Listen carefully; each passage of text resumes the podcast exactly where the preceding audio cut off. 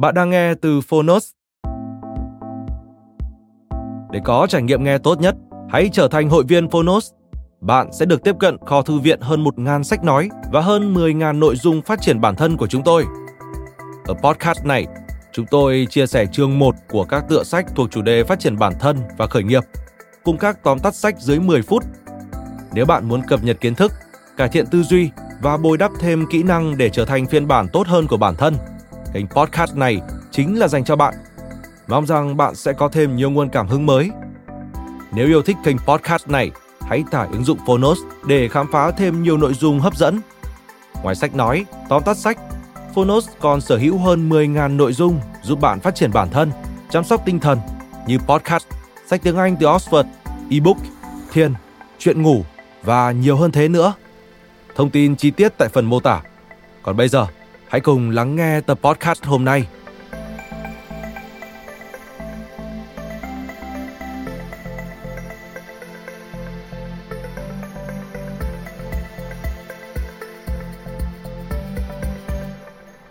Bạn đang nghe từ Phonos.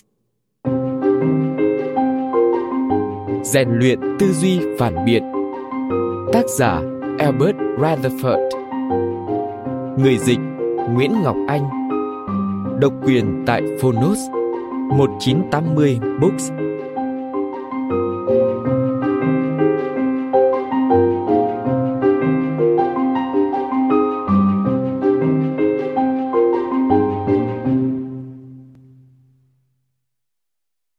Lời mở đầu Suy nghĩ là việc chúng ta làm hàng ngày và thường là trong vô thức. Khi bạn làm bữa sáng, đánh răng hay lái xe đến chỗ làm, bạn cũng đang suy nghĩ. Nhưng đã bao giờ bạn nghĩ về quá trình suy nghĩ, cách mà bạn đưa ra quyết định sẽ ăn gì vào bữa trưa hoặc khi nào thì dậy đi làm chưa? Nghĩ về quá trình suy nghĩ được gọi là siêu nhận thức metacognition. Nhận thức được cách hình thành những suy nghĩ là bước đầu tiên trong việc phát triển các kỹ năng tư duy phản biện.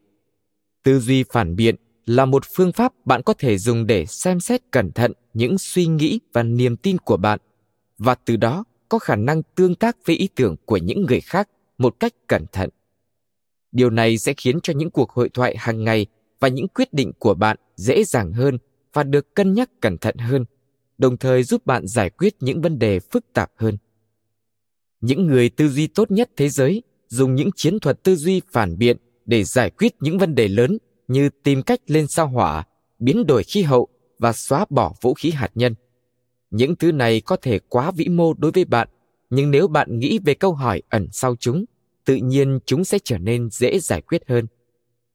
Điều gì gây nên biến đổi khí hậu? Ai sẽ chịu trách nhiệm đối với hậu quả? Làm thế nào để thay đổi họ? Quá trình thay đổi họ sẽ như thế nào? Điều gì khiến quy trình đó trở nên hiệu quả? Bắt đầu suy nghĩ về những câu hỏi này chính là cách những người thông minh nhất làm việc. Bạn cũng có thể áp dụng cách tư duy này cho những vấn đề nhỏ hơn. Ví dụ như, nếu bạn muốn bắt đầu tập thể dục, bạn sẽ bắt đầu từ đâu? Bài tập nào sẽ phù hợp với bạn? Để giải quyết vấn đề này, bạn có thể chia nhỏ vấn đề. Bạn muốn khỏe mạnh hơn hay muốn chạy nhanh hơn? Bạn đang tìm kiếm lợi ích sức khỏe nào? Một bài tập thể dục nọ có thực sự tốt như bạn nghĩ? Làm thế nào để nhận biết bài tập đó có hiệu quả với bạn hay không? May mắn là chúng ta có thể tiếp cận được nhiều thông tin hơn bao giờ hết nhờ có internet. Nhưng vấn đề là những thông tin đó không phải lúc nào cũng chính xác hoặc có giá trị đối với vấn đề của bạn. Tư duy phản biện sẽ giúp bạn lọc những thông tin này và dùng chúng hiệu quả nhất có thể. Bộ não là một cơ quan tuyệt vời, nó không chỉ nảy sinh ra những suy nghĩ mà còn có thể nghĩ về cách nó nảy sinh những suy nghĩ đó. Bộ não có thể nghĩ về quá khứ, tưởng tượng về tương lai và tưởng tượng những điều chưa bao giờ xảy ra. Nhưng bộ não cũng có thể đánh lừa chúng ta. Chúng ta đều có những định kiến mà bản thân không nhận thức được dựa trên những kinh nghiệm và kiến thức của chúng ta thứ sẽ ảnh hưởng đến cách chúng ta nghĩ và nó có thể đánh lừa đánh giá của chúng ta những cảm xúc và bản năng có xu hướng đưa chúng ta tới những kết luận không phải lúc nào cũng đúng. Thay vào đó, chúng thường là những quyết định dễ dàng nhất, những quyết định chúng ta cảm thấy thoải mái dựa trên những định kiến cá nhân, bởi đây là một chiến lược sinh tồn tốt với những người nguyên thủy.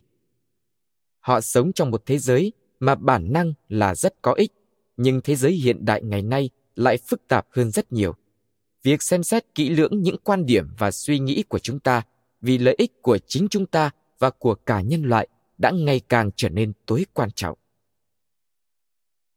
Bạn có thể nghĩ về tư duy phản biện như là một bộ chiến lược để dẫn đường, giúp bạn tránh xa khỏi các quyết định thiên vị, cảm tính và hướng đến sự cân nhắc lý trí cho những hành động và đức tin của mình. Điều này sẽ giúp chúng ta trở thành những người suy nghĩ độc lập, có thể tự đưa ra lựa chọn một cách thấu đáo. Những kỹ năng mà một người tư duy phản biện cần phát triển bao gồm việc hiểu được những logic đằng sau những ý niệm và học thuyết. Có thể phân tích và công thức hóa những lập luận, có thể xây dựng những giải pháp từng bước, xác định tính hợp lệ của những ý tưởng và có thể xem xét những lý do đằng sau đức tin của chính bạn. Bạn có thể đã nhận ra rằng tư duy phản biện không có nghĩa là chỉ biết nhiều kiến thức. Đó là một quá trình rất khác so với việc chỉ ghi nhớ hay tiếp nhận thông tin giỏi ghi nhớ không khiến bạn trở thành một người có tư duy phản biện tốt. Những người có tư duy phản biện tập trung hơn vào cách họ biết hơn là cái họ biết. Điều này có nghĩa là họ có thể sử dụng thứ họ biết để dự đoán hậu quả của chuỗi hành động, giải quyết các vấn đề và quyết định sẽ dùng thông tin nào khi họ muốn học một thứ mới. Tư duy phản biện không có nghĩa là phê phán gay gắt. Thực tế thì tư duy phản biện chủ yếu là việc giữ được một cuộc tranh luận hợp lý, bình tĩnh và trí thức. Tư duy phản biện sẽ cho phép bạn phân tích những lập luận của mọi người và cho họ thấy cái sai của họ mà không cần phải lăng mạ hay sỉ nhục người khác. Điều này sẽ giúp chúng ta làm việc dễ dàng hơn với những người không có cùng quan điểm. Tư duy phản biện là một chiến lược tốt để sử dụng trong các dự án nhóm hoặc những việc cần sự hợp tác chính xác là vì nó tạo ra một môi trường lý tưởng cho việc tương tác về mặt trí thức. Quá trình tư duy trí tuệ này không nhất thiết phải cực kỳ sáng tạo. Mặc dù chúng ta thường nghĩ logic là một thứ đối lập hoàn toàn so với sự sáng tạo, bản chất của tư duy phản biện chính là làm thế nào để dùng những tư duy logic để kích thích sự sáng tạo. Sự xem xét một cách logic tất cả các ý tưởng có nghĩa là bạn nhận ra rằng ý tưởng kém phổ biến hơn lại chính là ý tưởng hợp lý nhất, hoặc rằng có một giải pháp tốt hơn cho vấn đề bạn đang cân nhắc. Sử dụng những kỹ năng tư duy phản biện có thể mở ra cho bạn cả một chân trời mà bạn chưa bao giờ nghĩ tới. Chúng ta sinh ra không có sẵn những kỹ năng tư duy phản biện. Thay vào đó, chúng ta phải học hỏi và luyện tập thì mới có thể sử dụng tốt những kỹ năng đó. Tin tốt là ai cũng có thể học cách tư duy phản biện. Như tất cả các quá trình tự cải thiện bản thân, học cách tư duy phản biện bắt đầu với việc nhận ra những thứ bạn cần cải thiện. Điều này có nghĩa là nhận ra được những lỗi sai trong chính cách suy nghĩ của bạn. Những lỗi sai đó cũng có đến vài loại. Thứ đầu tiên mà bạn phải nghĩ đến là những ngụy biện logic hay chính là lỗi sai bạn tạo ra trong quá trình hợp lý hóa suy nghĩ bạn cũng phải kiểm tra những lầm tưởng trước đó của bạn và xem cái nào là sai. Bạn có thể không nhận ra rằng một vài thứ mà bạn vẫn biết thực ra lại không hoàn toàn chính xác. Bạn cũng nên tự đặt câu hỏi về trí nhớ của mình mà không phải lúc nào cũng hoàn toàn chính xác. Và liệu những dự đoán cũng như giác quan thứ sáu của bạn có đúng hay không? Tất cả những lỗi sai này sẽ được bàn luận chi tiết hơn trong những chương sau. Nhưng hiện tại thì chắc chắn đó là những thứ bạn cần cân nhắc. May mắn là chúng ta có thể sửa lại những lỗi sai phổ biến đó.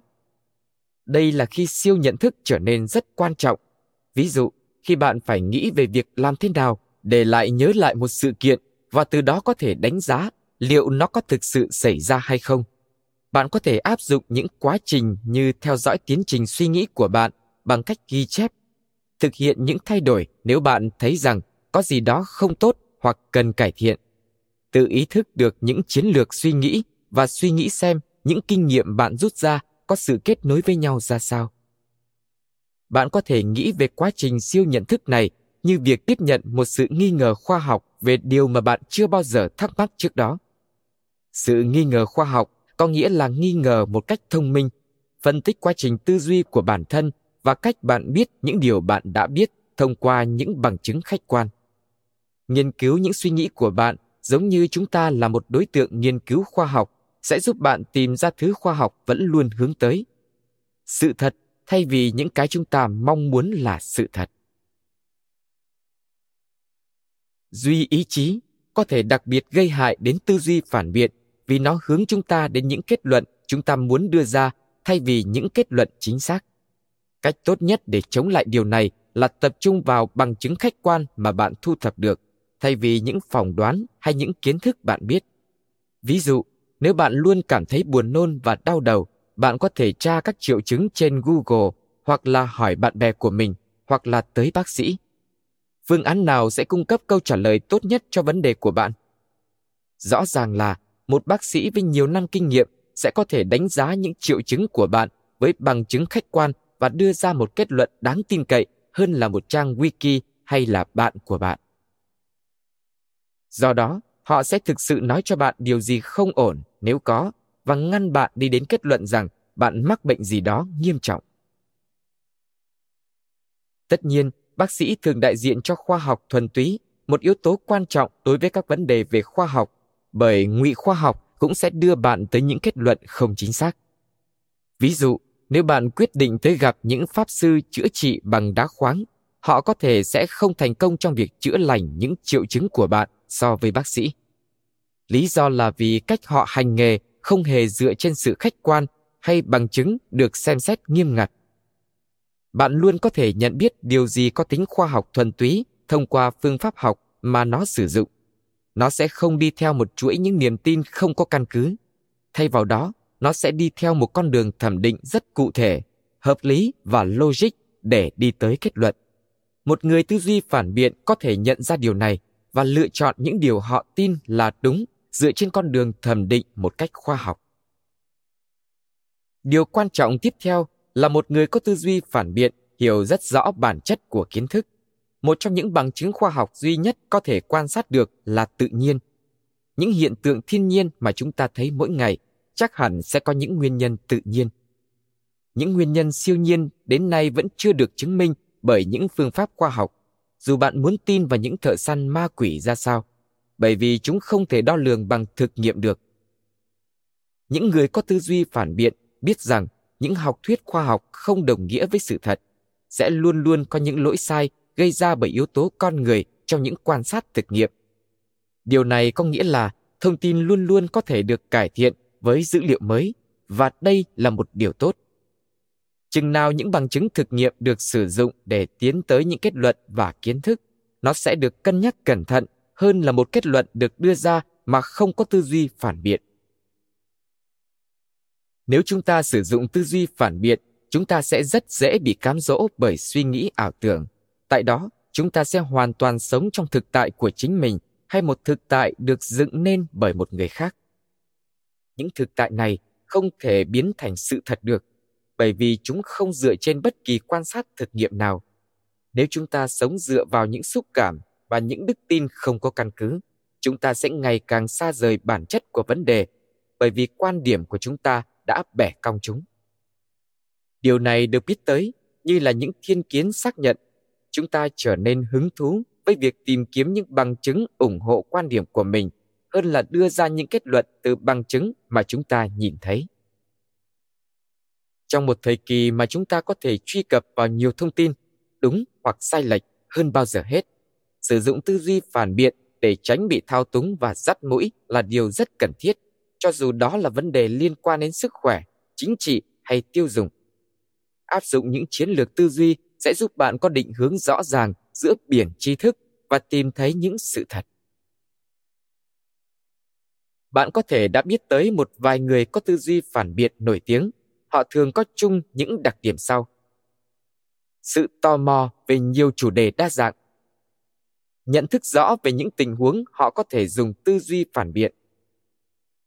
Tự tin vào những lý lẽ của mình. Luôn muốn thu nạp thêm nhiều kiến thức mới. Hiểu được những quan điểm của người khác. Cởi mở để cải thiện đức tin. Có sự khách quan trong việc đánh giá lý lẽ tự nhận thức được những định kiến và những khiếm khuyết của mình. Đánh giá cẩn thận khi thay đổi quan điểm và sẵn sàng thay đổi một luận điểm sai khi được giải thích hợp lý. Như bạn có thể thấy, chìa khóa để trở thành một người có tư duy phản biện tốt chính là sự tự nhận thức. Bạn cần phải đánh giá trung thực những điều trước đây bạn nghĩ là đúng, cũng như quá trình suy nghĩ đã dẫn bạn tới những kết luận đó nếu bạn không có những lý lẽ hợp lý, hoặc nếu suy nghĩ của bạn bị ảnh hưởng bởi những kinh nghiệm và cảm xúc, thì lúc đó hãy cân nhắc sử dụng tư duy phản biện. Bạn cần phải nhận ra được rằng con người kể từ khi sinh ra rất giỏi việc đưa ra những lý do, lý giải cho những suy nghĩ khiếm khuyết của mình. Nếu bạn đang có những kết luận sai lệch này, thì có một sự thật là những đức tin của bạn thường mâu thuẫn với nhau và đó thường là kết quả của thiên kiến xác nhận nhưng nếu bạn biết điều này, thì bạn đã tiến gần hơn tới sự thật rồi. Những người tư duy phản biện cũng biết rằng họ cần thu thập những ý tưởng và đức tin của mọi người. Tư duy phản biện không thể tự nhiên mà có. Những người khác có thể đưa ra những góc nhìn khác mà bạn có thể chưa bao giờ nghĩ tới, và họ có thể chỉ ra những lỗ hổng trong logic của bạn mà bạn đã hoàn toàn bỏ qua. Bạn không cần phải hoàn toàn đồng ý với ý kiến của những người khác bởi vì điều này cũng có thể dẫn tới những vấn đề liên quan đến thiên kiến. Nhưng một cuộc thảo luận phản biện là một bài tập tư duy cực kỳ hiệu quả. Việc lắng nghe những ý kiến của người khác cũng có thể giúp bạn nhận ra rằng phạm vi tri thức của bạn không phải là vô hạn. Không ai có thể biết hết tất cả mọi thứ. Nhưng với việc chia sẻ và đánh giá phê bình kiến thức, chúng ta có thể mở rộng tâm trí nếu điều này khiến bạn cảm thấy không thoải mái, không sao cả. Trên thực tế, bước ra ngoài vùng an toàn là một điều quan trọng để mở rộng niềm tin và suy nghĩ của bạn. Tư duy phản biện không phải là chỉ biết vài thứ và chắc chắn không phải việc xác nhận những điều bạn đã biết. Thay vào đó, nó xoay quanh việc tìm kiếm sự thật và biến chúng trở thành thứ mà bạn biết. Chương 1 khoa học thần kinh về niềm tin và sự hoàn hảo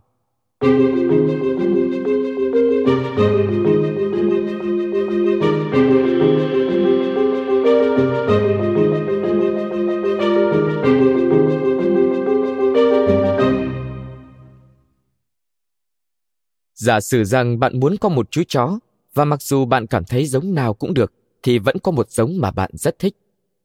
Giả sử giống chó mà bạn thích là giống Corgi, bạn dừng lại ở một trại chó địa phương và ở đó có một vài con mà bạn thích. Một trong số đó là giống Corgi. Rõ ràng bạn sẽ phải nghiên cứu những giống chó khác nhau đó. Bạn sẽ gõ gì lên Google. Bạn có thể tìm kiếm những cụm từ như chó Pitbull rất nguy hiểm hay chó Jack Russell năng động trong khi đối với giống chó mà bạn thích thì bạn lại không đặt những câu hỏi tương tự.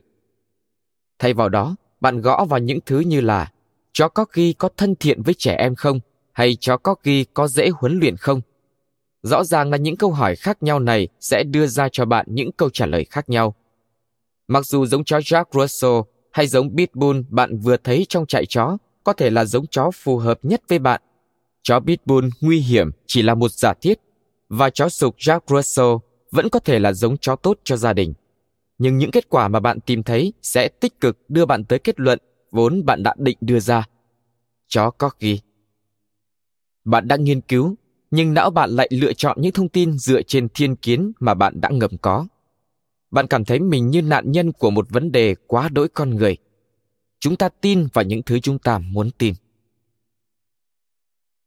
Đây không phải là một lựa chọn có ý thức não của chúng ta thường tạo ra những liên kết neuron khiến chúng ta tin vào những thứ chúng ta muốn tin bởi vì đây là những phản ứng thuộc về cảm xúc những phản ứng xúc cảm đã từng có ích khi con người phải chạy trốn khỏi những động vật ăn thịt, nhưng chúng lại có thể cản trở những suy nghĩ hợp lý trong thế giới hiện đại.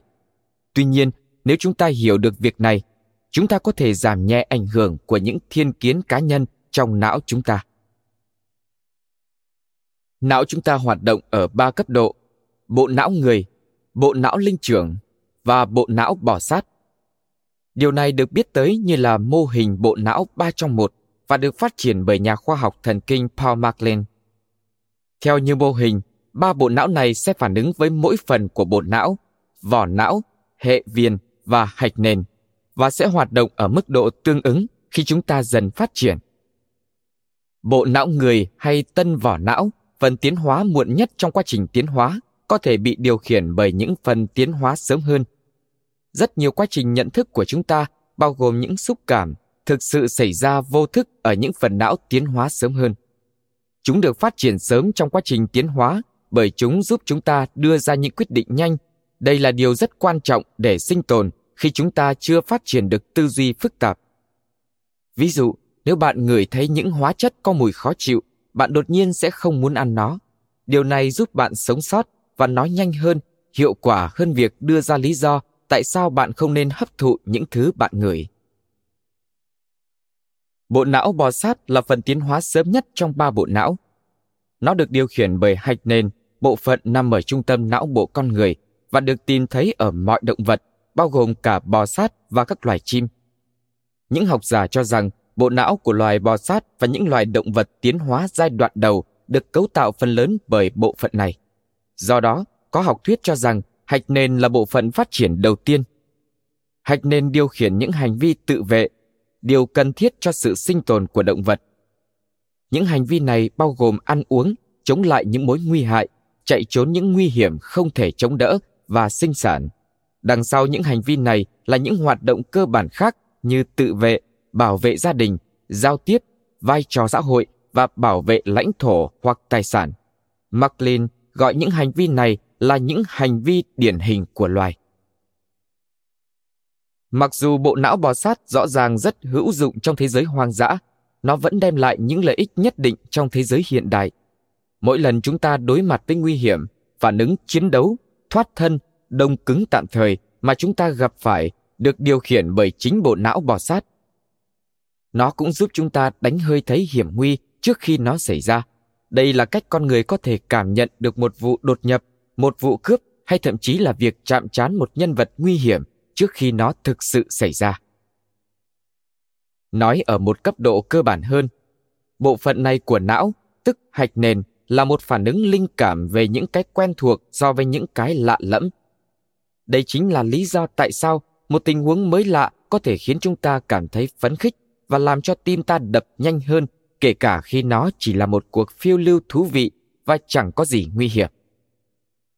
Bộ não bò sát sẽ nghỉ ngơi khi ở xung quanh những thứ quen thuộc, nhưng khi đang ở một môi trường lạ lẫm, nó sẽ tiết ra adrenaline và một phản ứng cảnh giác tự động.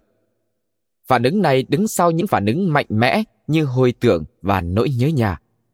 Những nhà quảng cáo thường đánh mạnh vào những cảm xúc này và cố gắng gợi chúng ta nghĩ về những thứ quen thuộc để tạo ra sự liên kết và làm chúng ta thấy an tâm hơn về một sản phẩm. Hiểu được bộ não bò sát là rất quan trọng, bởi vì đó là xuất phát điểm của những linh cảm mà mọi người thường nhắc đến. Mặc dù những bản năng này giúp chúng ta sống sót trong những tình huống nguy hiểm, chúng cũng có thể làm chúng ta nhầm tưởng rằng mình đang an toàn trong khi thực chất đang ở trong một tình huống không hề quen thuộc.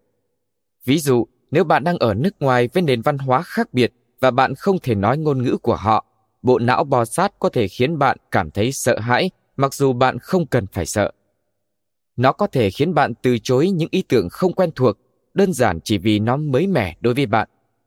Bộ não bò sát là nguồn gốc của sự tiến hóa thành công của con người, nhưng nó cũng là nguồn gốc của nhiều hành động xấu xí nhất của nhân loại. Đó chính là lý do tại sao việc hiểu được khía cạnh này của cấu tạo thần kinh lại quan trọng đến thế.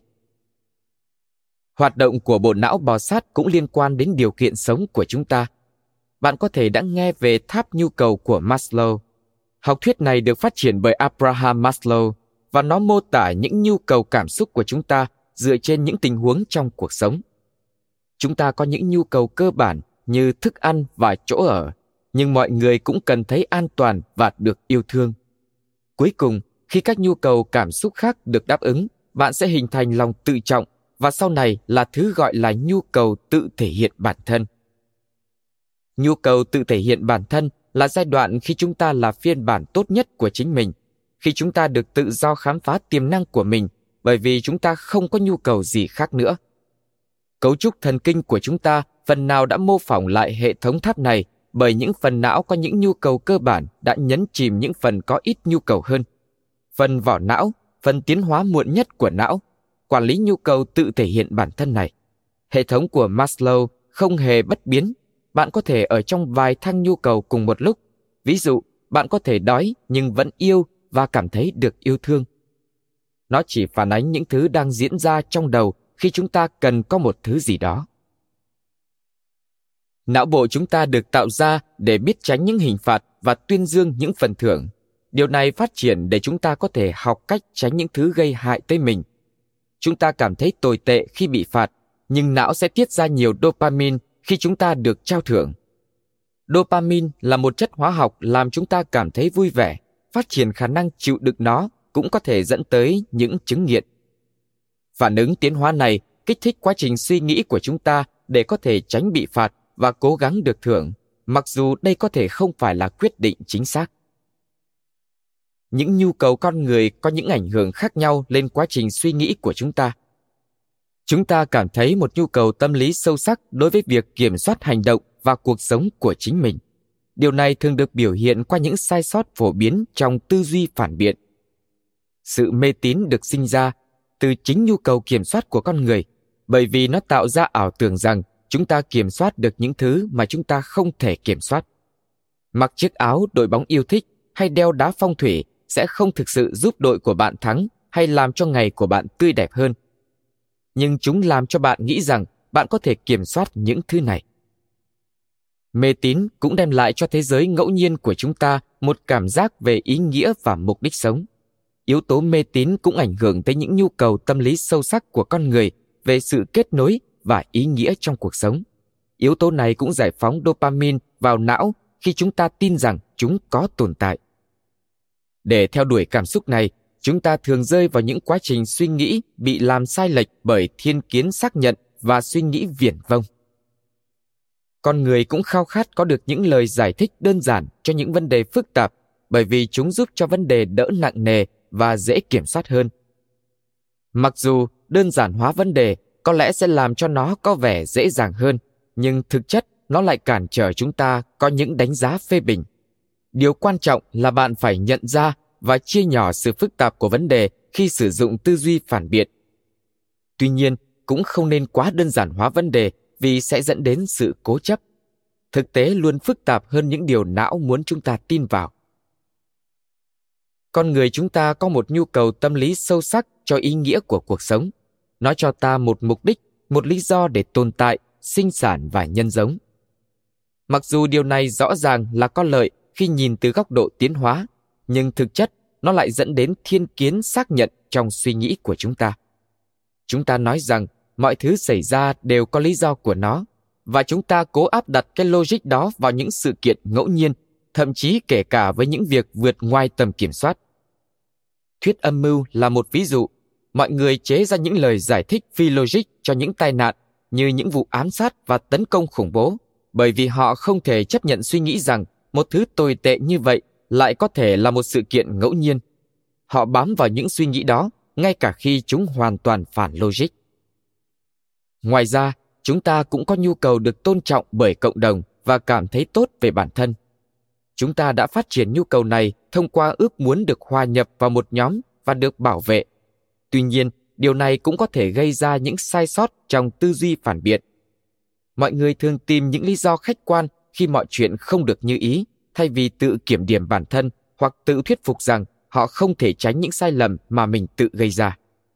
Những cơ chế tự vệ này bảo vệ chúng ta khỏi sự xấu hổ hay ngại ngùng, nhưng chúng cũng làm lu mờ khả năng đánh giá rõ ràng và học tập từ lỗi sai của chính mình. Bản năng muốn làm hài lòng người khác của chúng ta cũng có nghĩa chúng ta sẽ cố tránh làm những thứ khiến họ cảm thấy tức giận hay buồn bã và chúng ta có thể tự thuyết phục mình giữ vững quan điểm kể cả khi nó không hợp lý. Một nhược điểm logic thường thấy nữa là bất hòa nhận thức hay khi chúng ta có hai quan điểm khác nhau cùng một lúc. Chúng ta thường không nhận ra điều này vì chúng ta có xu hướng củng cố lòng tự trọng của bản thân nhưng đây là một trong những rào cản quan trọng nhất trong việc phát triển những kỹ năng tư duy phản biện. Nếu bạn nhận ra rằng những niềm tin của bạn có sự mâu thuẫn, đây là dấu hiệu cho thấy bạn nên kiểm tra lại kiến thức của mình để tìm ra được thứ mà bạn cần điều tra. Tuy nhiên, để làm được việc này, bạn cần đặc biệt cẩn thận để không hợp lý hóa những lỗi sai trong quá trình tiếp nhận những tri thức này. Bản năng con người chính là một vật cản lớn cho suy nghĩ lý trí. Hãy nghĩ về đạo đức của bạn. Dù tin hay không, đây cũng là một phần tiến hóa trong não bạn. Chúng ta và những thành viên trong vương quốc động vật cần một quy tắc đạo đức để những nhóm xã hội có thể hoạt động. Liệu bạn có mua một ngôi nhà mà một tên giết người đã từng sở hữu không? Chắc là không, phải không nào? Không có lời giải thích hợp lý chính đáng nào cho việc bạn không nên làm thế cả. Phần lớn mọi người sẽ nghĩ đến quả báo hay ma quỷ, nhưng bạn vẫn sẽ cảm thấy căn nhà có vẻ u ám. Chúng ta phát triển phản ứng này là có lý do. Đương nhiên, bạn sẽ không muốn lại gần một kẻ giết người. Bạn đã tiến hóa để tránh xa mọi thứ có thể giết chết bạn. Sử dụng tư duy phản biện trong cuộc sống hàng ngày có thể khó khăn hơn nhiều người nghĩ. Tôi chắc chắn sẽ không thể thay đổi suy nghĩ của bạn về ngôi nhà của kẻ giết người với những lập luận hợp lý. Thay đổi những mê tín cổ xưa, đức tin và thói quen là rất khó. Tuy nhiên, áp lực ngang hàng có thể giúp chúng ta. Chúng ta có xu hướng điều chỉnh hành vi cho phù hợp với những người xung quanh bởi vì chúng ta muốn là một phần của cộng đồng, nên việc ở xung quanh những người có tư duy phản biện sẽ giúp bạn bắt chước sở thích của họ. Khi chúng ta nghĩ về thông minh, chúng ta thường nghĩ về kỹ năng trí tuệ hay khối lượng kiến thức mà họ biết. Tuy nhiên, như chúng ta đã biết, điều này không làm cho bạn trở thành một người có quyết định hoàn hảo hay có tư duy phản biện. Có một loại thông minh khác gọi là trí tuệ xúc cảm. Đây là lúc bạn phải tự nhận thức được cảm xúc của mình biết được chúng là gì và có thể điều khiển chúng để chúng có thể giúp bạn giải quyết những vấn đề. Điều này có nghĩa là bạn có thể điều chỉnh cảm xúc của mình một cách lành mạnh và cảm thông với những người khác. Đến nay, những nhà tâm lý học vẫn chưa đưa ra được một hệ thống đo lường trí tuệ cảm xúc giống như cách đo trí tuệ thông thường. Điều này nghĩa là nhiều chuyên gia vẫn đang hoài nghi, nhưng đây là một khái niệm phổ biến trong giới kinh doanh, nơi mà những nhà tuyển dụng đã quyết định tạo ra những bài kiểm tra với hy vọng tìm được những nhân viên tốt hơn.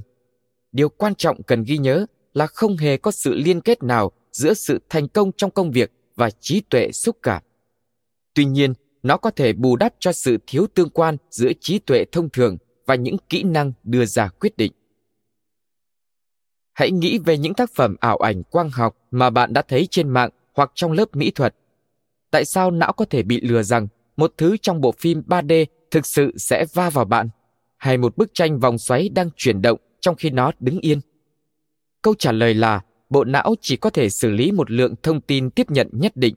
Ảo ảnh quang học lợi dụng những bất thường trong quá trình hoạt động của não để đưa vào thông tin mâu thuẫn với thực tế.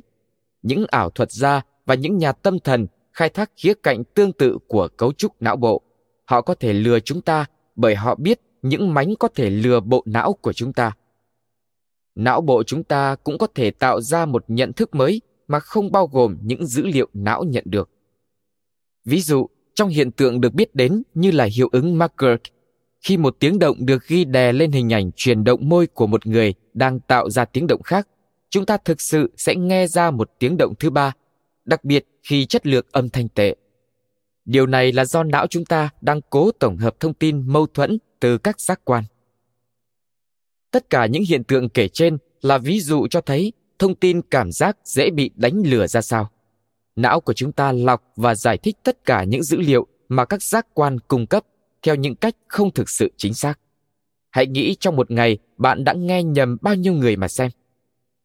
Mắt của bạn cũng có thể bị lừa trong một nghiên cứu được gọi là bài kiểm tra về con tinh tinh vô hình.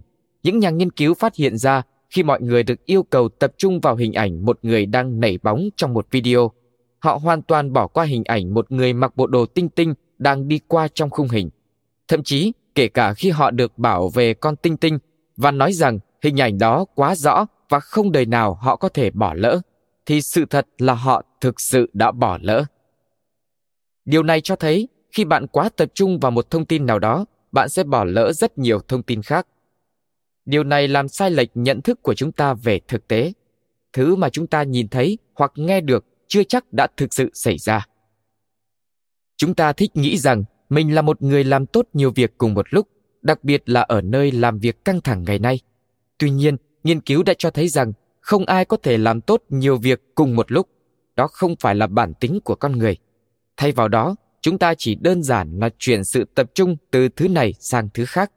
Khả năng tập trung của não thường khiến chúng ta không chú ý đến những thay đổi ở xung quanh, như khi đèn bật tắt hay một con sóc di chuyển trên cây.